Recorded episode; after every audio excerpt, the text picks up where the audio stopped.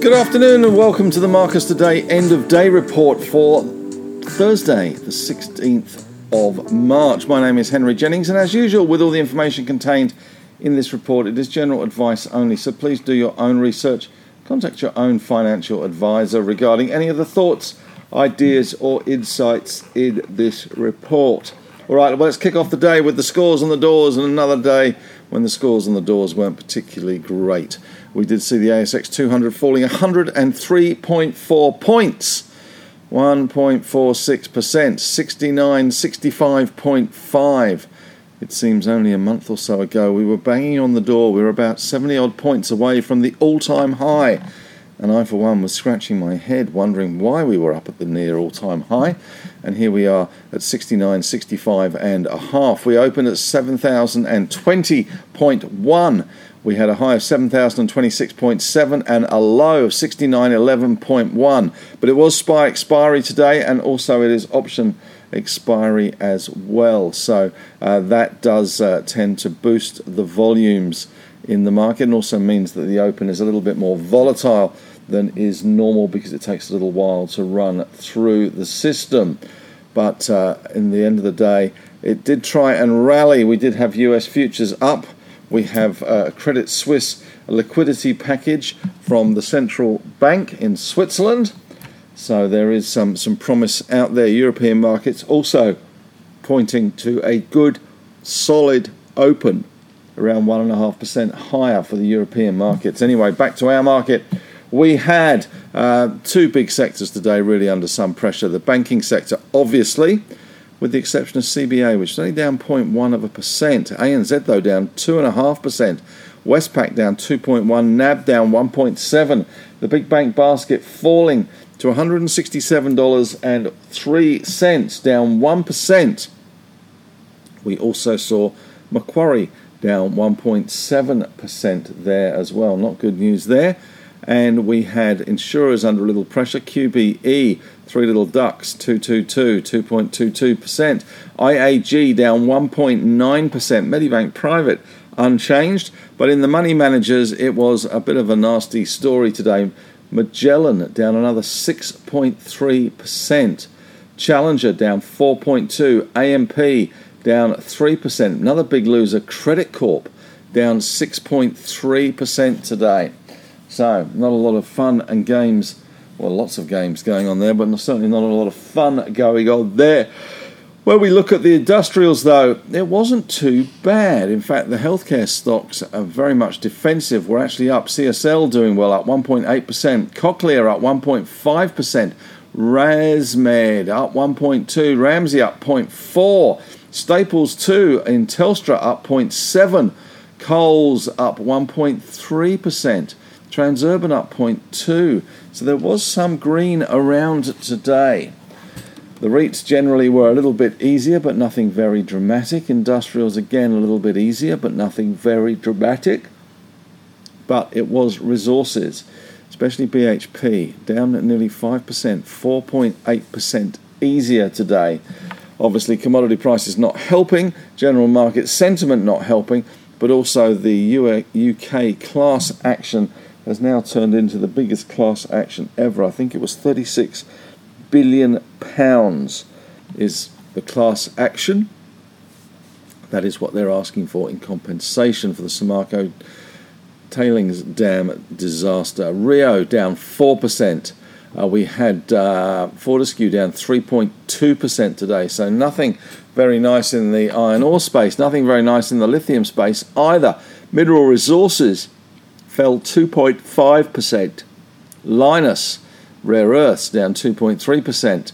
Liontown, though, bucking the trend, roaring, the king of the jungle, 4.5% higher. Uh, and we did see, though, Allkem down 1.4, IGO down 2.7. South 32 went south in a big hurry, down 4.8% today. So not good news there. The gold sector was better. Aussie Gold is flying. Newcrest up 0.4, Northern Star up 0.5.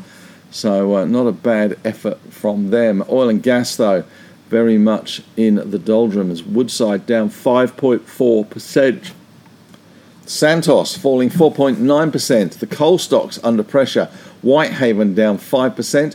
Paladin in the uranium sector. So much for those rumours the other day that the Japanese might be interested in buying this one. Well, they were 6.5% cheaper today. If they have got any interest, well, they can dust off the slide rule and uh, run it over this one, Paladin. So, not such good news there. Tech sector was easier as well. The All Tech Index down 1.2%.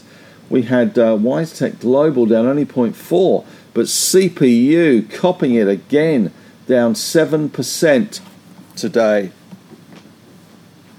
In corporate news, Pushpay saw their bid raised for that one. That scheme of arrangement there for Pushpay was up 14.2%. IPH took a bit of a tumble today. Bit of a cyber attack there, 10.6% down. De Grey doing well on a Brolga update there, 2.5% higher. And Telix TLX up 2.7% on an FDA extension. We did get the jobs numbers out today on the economic front. 3.5% the headline rate, 64,500 new jobs created in February. Going to give our friend Mr. Lowe a bit of a headache with that one. Asian markets spooked by Credit Suisse today. We did see easing across the board in Asia. Japan down 1.1, Hong Kong down 1.5, China down 0.6 at the lunchtime break. Amazingly, they do have a lunchtime break. 10 year yields falling today to 3.34%. Looking at the headline winners today, the winners are Grinners, Pushpay, 14.2% higher, PPH, the code there. Liontown roaring ahead, LTR up 4.5, Neuren Pharmaceutical up again 4.4%. At least it's slowed down, but it's still heading higher. AIA, Auckland International, up 2.8% on the back of monthly numbers. Telix had an FDA extension. TLX up 2.7%. Gold Road, GOR up 2.6%. And Lendlease managing to nuzzle themselves into the leaders there. 2.6% higher for Lend Lease. In the naughty corner today, very much in the naughty corner, HTA, which is Hutchison Telecom. 440,000 shares traded, 4.8 cents, but it still was the worst, down 15.8%. IPH, though, was the worst on any volume. Cyber attack there, causing a 10.6% decline. Renascor down 9.5%. RWH, which is a mining services company, down 8.2%. Boss Energy down 7.2%. Fletcher Building down 7.4%. FBU, Cettire looks like luxury is a bit out at the moment, 7.2%. Maybe the Swiss are big buyers of luxury items. Uh, Coronado down 7.1% CRN and Bowen Coal down 7%. Not good news for the coal sector today. Positive sectors today, and amazingly, there were some. In fact, there were more than some. There were a few. Healthcare, gold miners, staples also doing relatively well today. West Farmers down 0.1, but Coles was up 1.3%, so a tickle higher there for some of those staples. Negative sectors, iron ore, very much on the nose. BHP setting the tone with that court case in London. Also falls in other commodities as well. We had lithium down, but not out. Pilbara uh, were off nearly 3% today again. Oil and gas, Woodside down 5.4%, and coal and banks eased. We had the big bank basket down to 167.03, which down around 1%. All Tech Index down 1.2%. Thought it would have been more than that given CPU fell 7%. But there you go. That's the way that index is calculated. Gold rallying hard again. 28.87 in Aussie dollar terms. Will it go through 2900? Bitcoin back to 24,373 US dollars a fun token. And the Aussie dollar lower at 67 uh, six, sorry 66.27 10 year yields lower at 3.34 Dow futures currently well last I looked when they flashed across my screen as they're about to flash across my screen in a minute we're up 118 now only 97 points up Nasdaq futures also positive. Nasdaq was actually positive last night despite the falls in US markets, especially in the European banks, which are set to recover, I would imagine, today. We have Nasdaq futures up 55. Major movers and shakers today, well, Pushpay, uh, that was up 14.2%. The increased offer to $1.42 in New Zealand dollars. And we had Capricorn Metals doing well on a broker report, the Three Little Ducks, 2.22%. And uh, FSF also today in the news, that is Fonterra. Uh, they were up nearly 10% today on the back of a guidance update. EGG also doing well today. That's Enero Group up 5.4%. On the losers, though, Ioneer down another 5%. 360, Life 360 Randi Zuckerberg has bought a small amount of shares. She, of course, is a Mark Zuckerberg relative. NTU had a bad day today. Uh, that one is Northern Minerals. Uh, they were down 17.5% on the back of their half yearly accounts. PMT, which is Patriot Battery Metals, uh, were down 14.75% on a complicated deal in Canada whereby they issue uh, Canadian institutions with shares well above the market, but it's a it's a very complicated tax structure they have in Canada.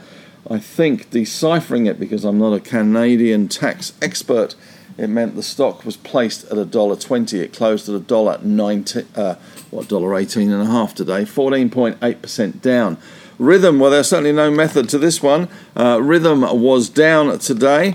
Uh, they fell uh, 12.96%, 47 cents. The close, not so good there for Rhythm, which has had a little bit of disappointment recently on some of their drug trials.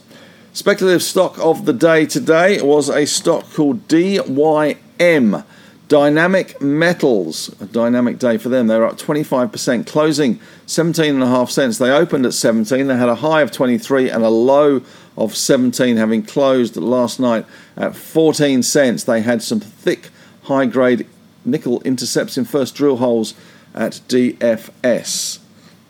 In company news today, uh, Kelsian KLS is to acquire All Aboard America holdings for an enterprise value of 325 million US.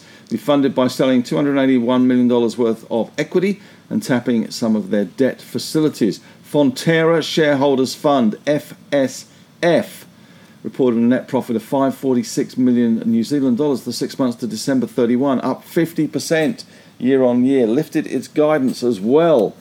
BHP will defend a class action in the UK over its alleged failures in the Samarco Dam collapse. And De Grey Mining has reported positive results from extension drilling at Brolga. IPH detected unauthorized access to a portion of its IT environment, and now all their customer data is out and about in the field. Pro Medicus co founder Dr. Sam Hupert and Mr. Anthony Kulovich sold 1 million shares in the company, representing less than 4% of their respective shareholdings. And Telix Pharmaceuticals has received FDA approval for the expanded use of its Illuccix kit, allowing physicians to select patients with metastatic prostate cancer for therapy. Good news there for them. In economic news, the ABS reported the country's unemployment rate fell, fell to 3.5% in February, the employment increasing by about 65,000 people and the number of unemployed people decreasing by 17,000 people. That means the participation rate crept up a little bit. And the ANZ Bank's economics team is still calling for two more rate increases after the latest Labour report. Uh, and New Zealand's economy contracted by more than expected in the final three months of 2022. And the RBNZ, that's the Reserve Bank of New Zealand, will raise the official cash rate, the OCR, by 25 basis points next month. Some good news coming out of China today, though. New home values climbed 0.3% in February after policy easing. Sales also rose in February for the first time in 20 months. And a record, this is very interesting 7.7 million people in China took the civil service exam this year, which has more than 200,000 government jobs. This is a very prestigious thing to work for the government, and the high youth unemployment gives no surprise to the fact that 7.7 million people applied. Most of the questions are on President Xi and his thinking and his strategy. Multiple choice. Um, in Europe, of course, tonight is all about the ECB decision with Christine Lagarde. The consensus pre Credit Suisse, or should they be called Debit Suisse, uh, was for 50 basis points, but now the Debit Suisse rescue package from the central bank, uh, which will enable them to borrow up to 50 billion Swiss francs from the Swiss National Bank. That is an awful lot of Toblerone. Anyway, that is probably enough to stave off the executioner for a while. Having said that, I just watched an interview with the head man at the Saudi National Bank, and all along they have said they will not go above 9.9% for their shareholding in Credit Suisse. There are too many regulatory hurdles to jump through if they were to do that. They have said that all along since they bought their holding in October.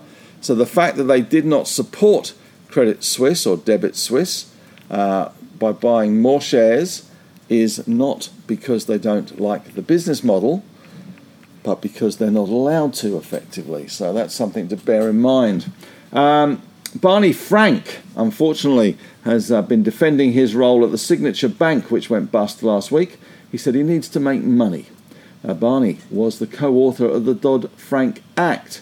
Apparently, a man has to eat. And Sam Bankman Fried is said to have taken at least 2.2 billion from FTX entities, and the UK budget offers 9 billion pounds in business tax breaks and surprise pension booth boost.